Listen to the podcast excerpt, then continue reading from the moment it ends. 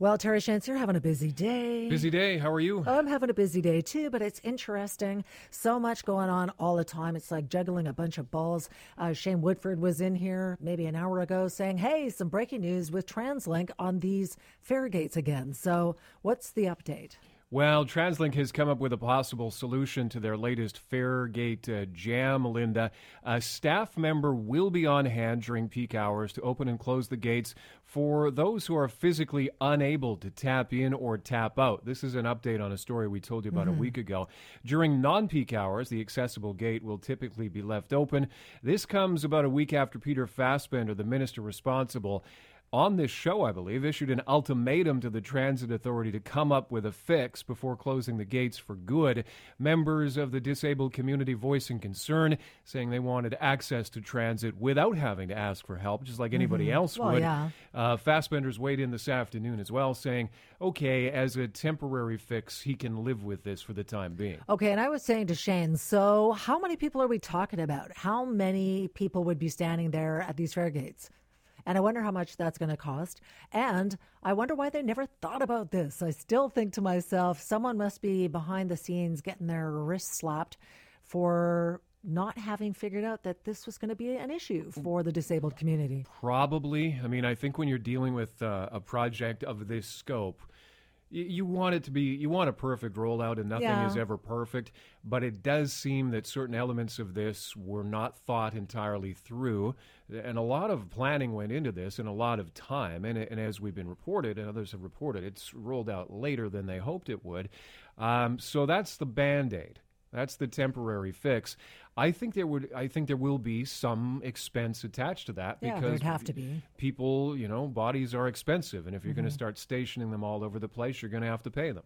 So my question yeah earlier with Shane was is this a temporary fix? Uh, he wasn't sure then the minister's clearly saying yeah, we'll be okay with this for now, but you better come up with something better than this in the future. Yeah, Fassbender's comment here, uh, and we've we've had tape from him throughout the afternoon, is he's okay with this on an interim basis. Hmm. He he doesn't see this as the full time solution going forward, but yeah. as a stopgap measure, it seems acceptable to him. Buys them a bit of time to figure out something better.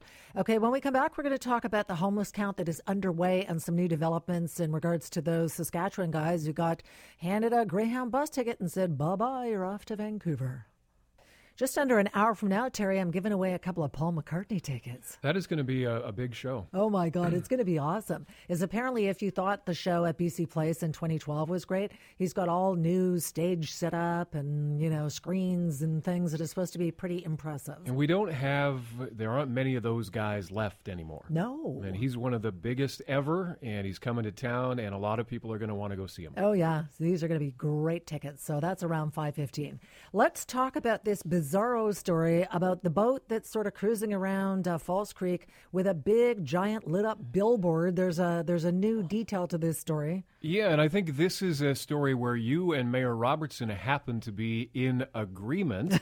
uh, Twelve meter wide billboard lighting up False Creek. The mayor says he hasn't seen it, but he has seen photos of it.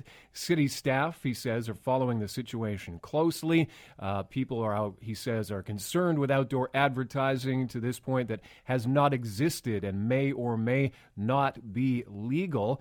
Uh, Robertson notes, though, the coastal waters are federal jurisdiction. He is not a fan of this thing, and it's our understanding that this is now on the radar of Transport Canada, so there may be some incoming developments on that front. Yeah, apparently that boat's been detained for a bit. Uh, here's what the mayor said earlier today about this floating billboard. I haven't seen it. I've seen photos of it, and uh, obviously people are concerned about uh, about outdoor advertising that to this point hasn't existed, and and may or may not be illegal. We're looking into that right now. Uh, our city staff have, uh, are well aware of it, and they're following up. Uh, they've been in touch with council to, to keep us posted.